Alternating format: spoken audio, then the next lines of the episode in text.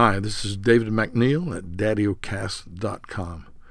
I'd like to read the first chapter of Paul's first letter to Timothy in the New Testament.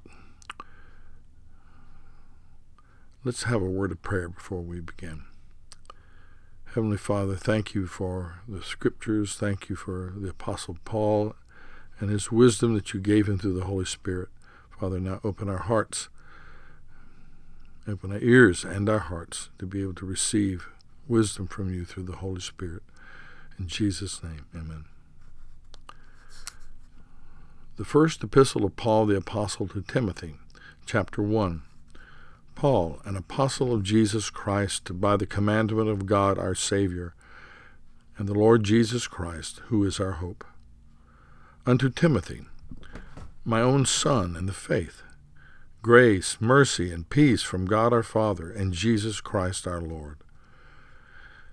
As I besought thee to abide still at Ephesus when I went into Macedonia, that thou mightest charge some that they teach no other doctrine, neither give heed to fables and endless genealogies, which minister questions, rather than godly edifying, which is in faith.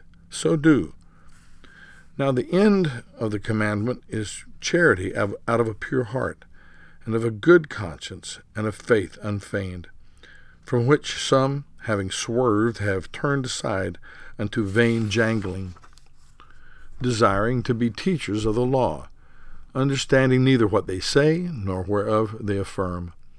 But we know that the law is good, if a man use it lawfully knowing this, that the law is not made for a righteous man, but for the lawless and disobedient, for the ungodly and for sinners, for unholy and profane, for murderers of fathers and murderers of mothers, for manslayers, for whoremongers, for them that defile themselves with mankind, for men stealers, for liars, for perjured persons, and if there be any other thing that is contrary to sound doctrine, according to the glorious gospel of the blessed God, which was committed to my trust.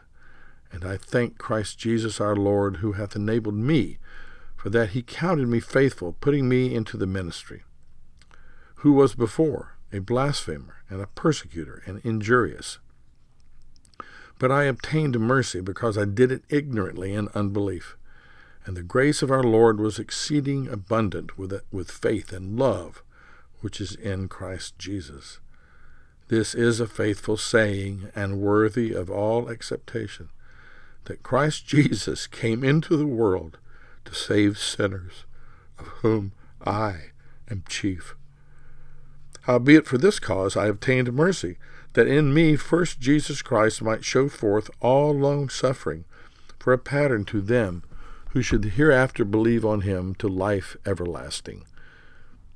Now unto the King eternal, immortal, invisible, the only wise God, be honor and glory for ever and ever. Amen.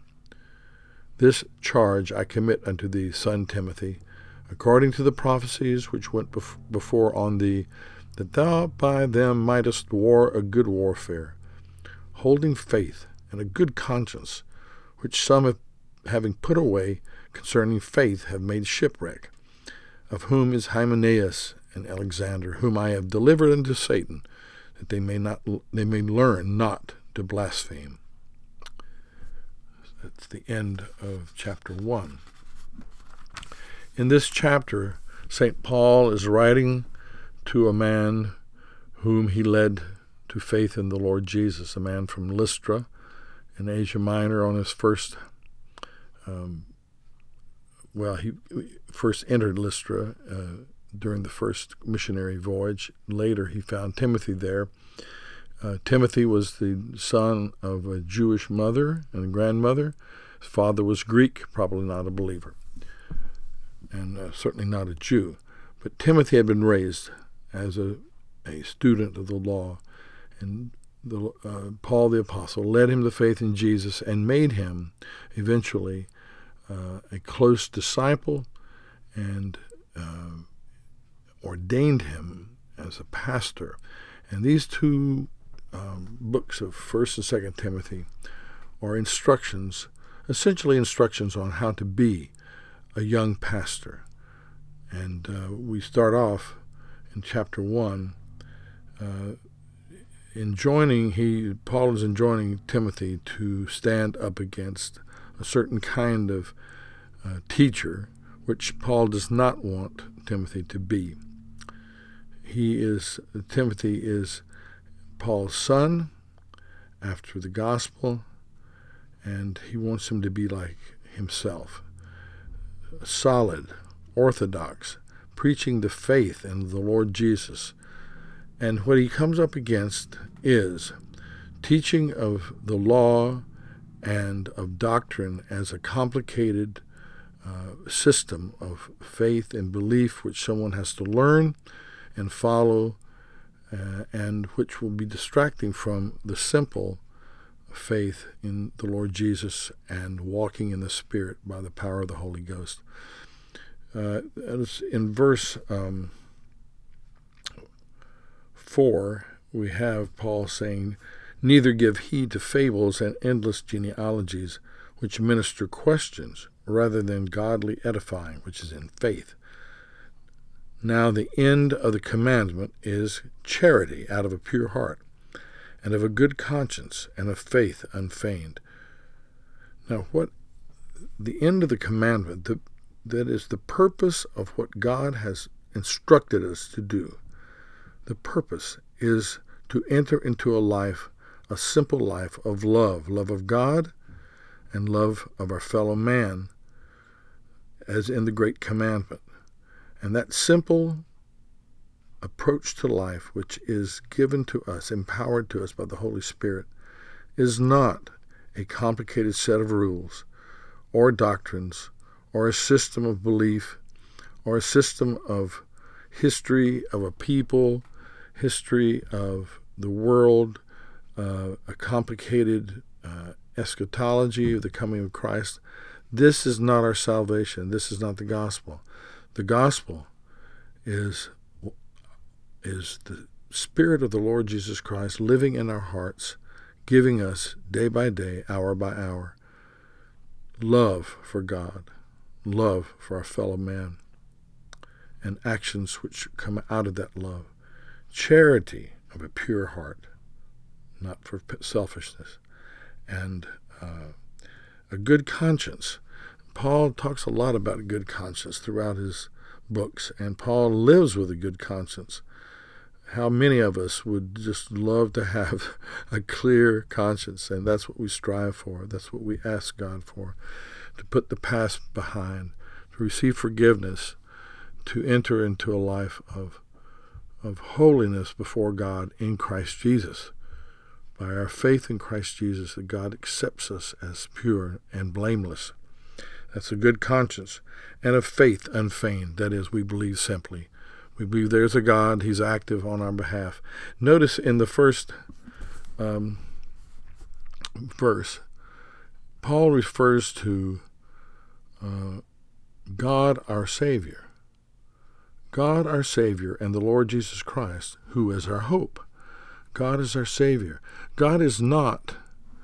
Uh, God is not an untouchable, unfeeling, numinous fog of some kind of mind in outer space that doesn't care, but is somehow doing something for us um, out of a complete, senseless uh, act of mercy.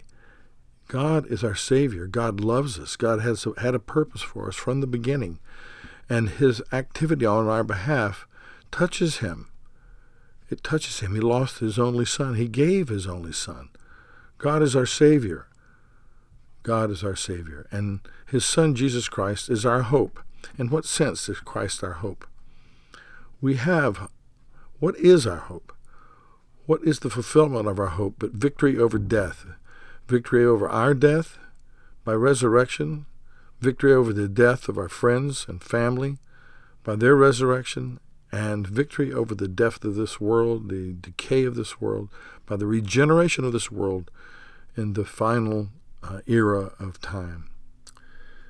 That is the that is our hope, and that is going to be brought about by the return of Jesus Christ. And what Paul wants Timothy to do, teach, teach this hope, teach this faith, and not to get bogged down, certainly as these teachers, by endless uh, rules, the law of the Jews, or any other law, any other law, um, some um, kinds of churches may preach uh, long lists of things that are do's and don'ts. What Paul wants Timothy to do is preach and encourage people in a simple faith and love, and uh, that is given by the Holy Spirit. That's the gospel. He says in verse 8, We know that the law is good if a man use it lawfully. I wonder what that is. The law is good because God gave it and it's from his heart. The law that is applicable to Christians uh, is a law, a moral law, which law which reveals to us the person of Jesus, and it is a spiritual law which incites us to be the people that God has destined us to be. We read the law, we're not thinking, oh gosh, how other people, how bad other people are, and how, how good we can be if we observe it. The law is a revelation of the heart of the Lord Jesus, and we are incited to uh, to do good because of the good that's in us, because of the character that God has put in us by the Holy Spirit. And the law, the, that's what he when he says the end of the commandment. He's saying the end of the, the reason that God gave us any kind of instruction was to put in us uh, this heart, this pure heart, and a love that springs out of this pure heart. Uh, the law, the multifarious law, the very detailed law of the Old Testament, is not made for a righteous man in verse 9.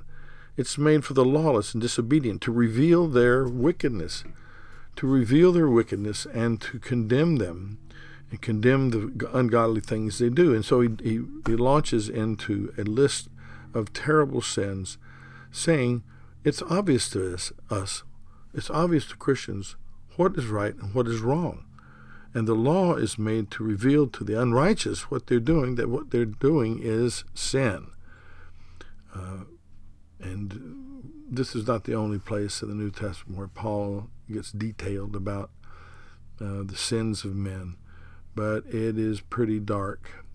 And it does uh, in, in indicate uh, disrespect, certainly uh, hatred of father and mother, uh, hatred and evil deeds toward our brother, our human brothers and sisters, uh, murder, uh, kidnapping, uh, prostitution, homosexuality, lying, lying against and perjuring yourself against uh, someone in court, sending them to jail for no good reason, and several uh, very wicked things. And we know this. This we know that this is evil and things like that. And God and uh, Paul says in other places, the reason why God is coming to judge the world is because of things like this.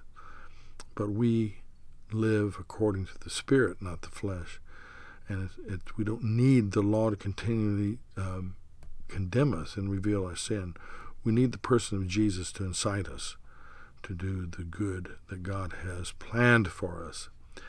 Paul reminds us that he understands that he, he himself was a sinner and that he obtained mercy.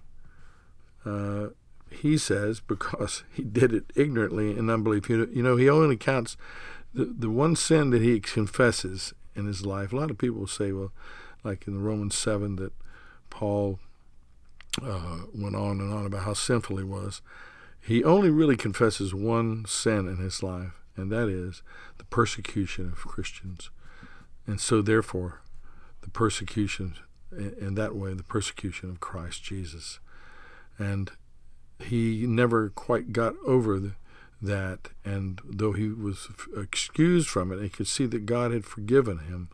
He counted it as a wicked, wicked thing that he had done because he thought he was supposed, thought he was doing right, and he was ignorant. But God had to meet him on the road to Damascus, and sh- and straighten him up, and put the Holy Spirit in his, his life and change him, and. It, Paul is so happy to be able to say that Christ Jesus came into the world to save sinners, of whom I am chief. No one had done anything worse than Paul, and and persecuting by by uh, assault and oppression and jailing and perhaps even murder. Of course, he did stand by when Stephen was killed. He was persecuting the Lord Jesus, but he says, I obtained, in verse 16, I obtained mercy, that in me first Jesus Christ might show, in me first, Jesus Christ might show forth all long suffering, for a pattern to them who should hereafter believe on him to life everlasting. Paul saw that he was chosen by the Lord Jesus to be an example of someone who was evil, who was saved by the grace of God, and that God's long suffering and patience with him had resulted in Paul's turning and accepting Jesus into his life. And so that people could see that no one's past redemption, that Paul is an example of salvation. How wonderful it is to know someone who has that you've known as a sinner, as a deep sinner, and, and now you know them as a, a pure believer, a brother or sister in Christ. And I am so happy that I know at least two men that it was so clearly, that they passed so clearly from death into life by their acceptance of Jesus Christ. And Paul said that God saved him first to be able to show the other Gentiles uh, that it was possible to have their life changed. And so he is filled with the Holy Spirit here in verse 17, and he praises the Lord God now unto the King, eternal, immortal, invisible, the only wise God, be honor and glory forever and ever. Amen. Hallelujah. Isn't that wonderful? We know the King, we know the ruler of all the worlds, and uh, we are under his command, and we have faith that in his hand all things will turn out for the good. And um, he has a final uh, warning to Timothy that he be very careful not to turn from uh, the doctrine that he's been taught, and that he stick with the career that God has called him to, the career of uh, being a minister of the gospel and a, and a prophet and a pastor, according to the prophecies which went before thee, according to the prophecies which went before on thee, that thou might by them mightest war a good warfare. That Timothy was called for years of warring for the gospel, of pushing back against bad doctrine, evil doctrine, temptation of Satan.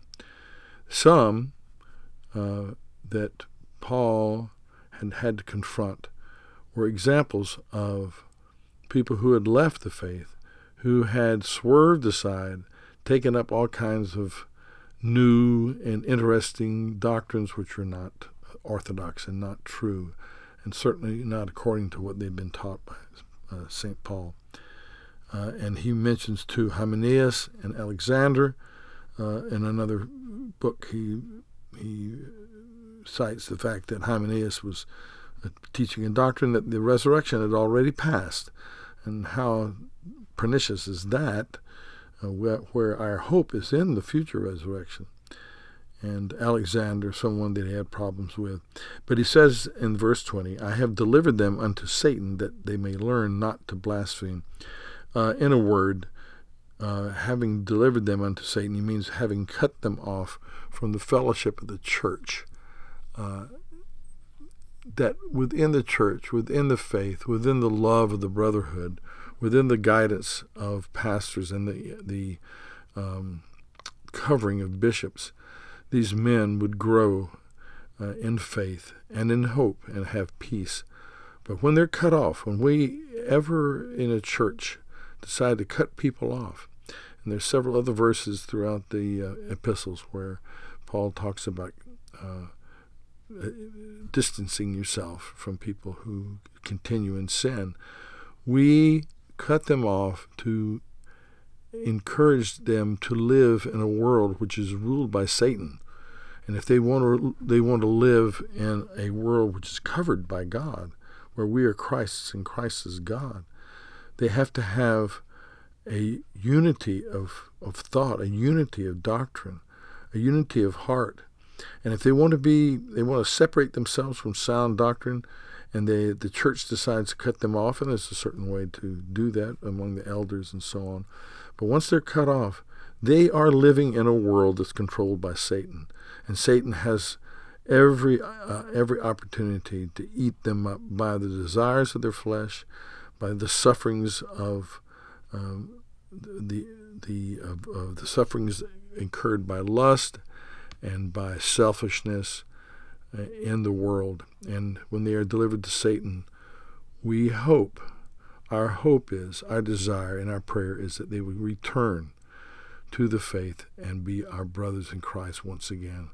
There is no one whom we just strike off the list of our Sunday school group or the membership of our church or uh, take off our friendship list because uh, we we don't want to deal with them anymore and we don't like them or they're not doing right something. We don't strike them off our list. We pray for them. We long for their our reconciliation with them, and we hope that as they suffer outside of the uh, the blessed covering wings of the Church of Jesus Christ, the, the universal church, the brotherhood of believers, as they suffer out there in the world, they will come to their senses and return to sound doctrine and of faith in Jesus Christ and of unity with the brothers.